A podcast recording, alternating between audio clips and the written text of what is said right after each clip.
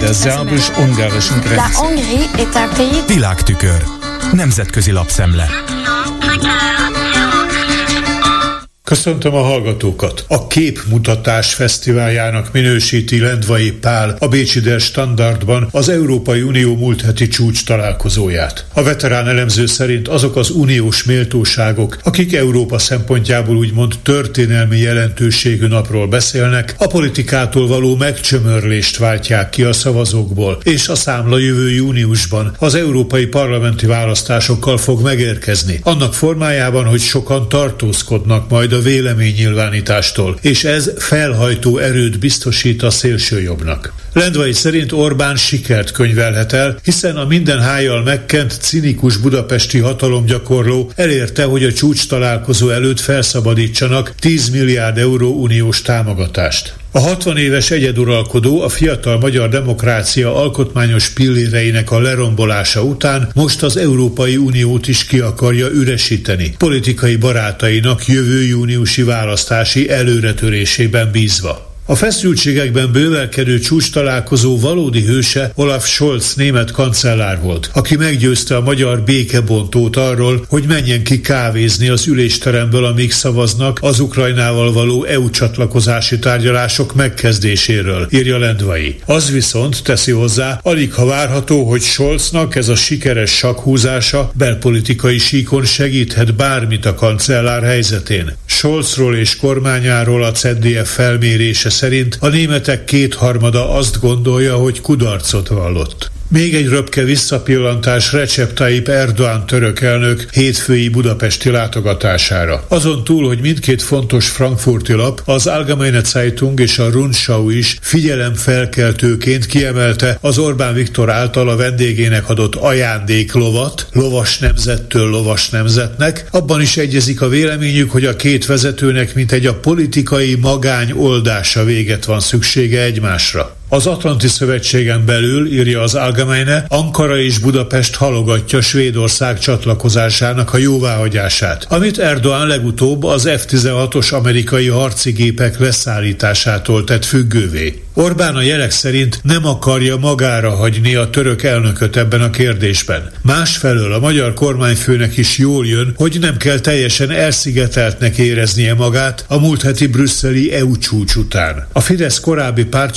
pártcsaládjából, az Európai Néppártból olyan követelések hallhatók, hogy vonják meg Magyarország szavazati jogát az Európai Unióban, figyelmeztet a konzervatív frankfurti újság. Az inkább szociáldemokrata szemléletű Runschau hasonló gondolatmenetet követ, sőt az említett néppárti követeléseket az Algemeinére hivatkozva ismerteti. A svéd NATO belépés ügyéről írva pedig kiemeli azt, hogy a magyar fél a svédek részéről őt érő sértegetésekre hivatkozva halogatja a ratifikálást. Most még egy német médiaforrást idézek. A Die Zeit magazin honlapján Franciska Csinderle elemzi az Alexander Vucic elnök pártjának újabb győzelmét eredményező szerbiai parlamenti választás várható következményeit. A szerző bújtogatónak, a nyugalom megzavarójának nevezi az államfőt, aki az Európai Unióban uralkodó közfelfogással ellentétben szerinte nem a Balkán békéjének a garantálója, hanem éppen ellenkezőleg autoriter projektjével amivel a bizonytalanságot növeli a térségben. Felhívja a figyelmet arra, hogy a szerb alkotmány tisztán reprezentatív jogkörökre szorítja a köztársasági elnököt, aki hivatalosan egyáltalán nem avatkozhatna bele a parlamenti választásokba. Nem támogathatna egyetlen pártot sem. Ehhez képest Vucic kifejezett örömének adott hangot vasárnap este Belgrádban a hozzá köthető párt győzelme fölött.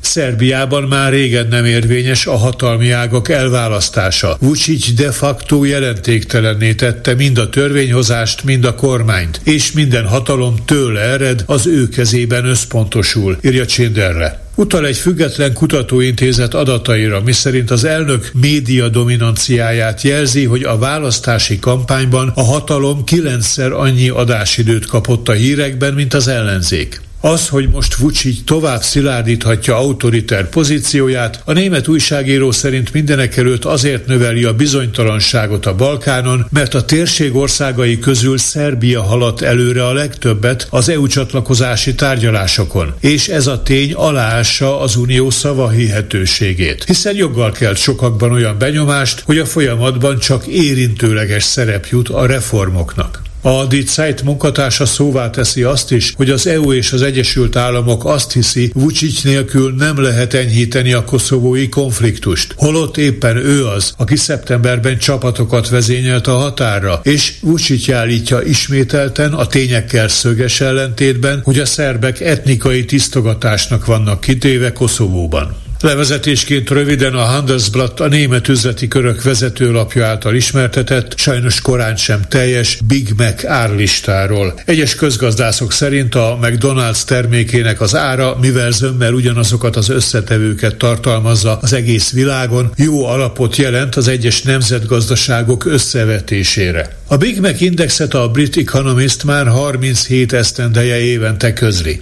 Ez a termék idén júliusban Svájcban került a legtöbbe, 7 dollár 73 centnek megfelelő svájci frankba. Norvégia volt a második helyen 6 dollár 93 centtel, a harmadikon Uruguay 6 dollár 86 centtel. Ezzel szemben Tajvanon csak 2 dollár 39, Indonéziában 2 dollár 52, Indiában pedig 2 dollár 54 cent volt egy Big Mac ára.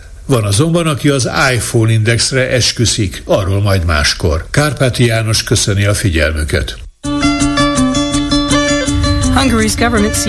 Der szerbus-ungarischen Grenze. Nemzetközi lapszemlét hallottak.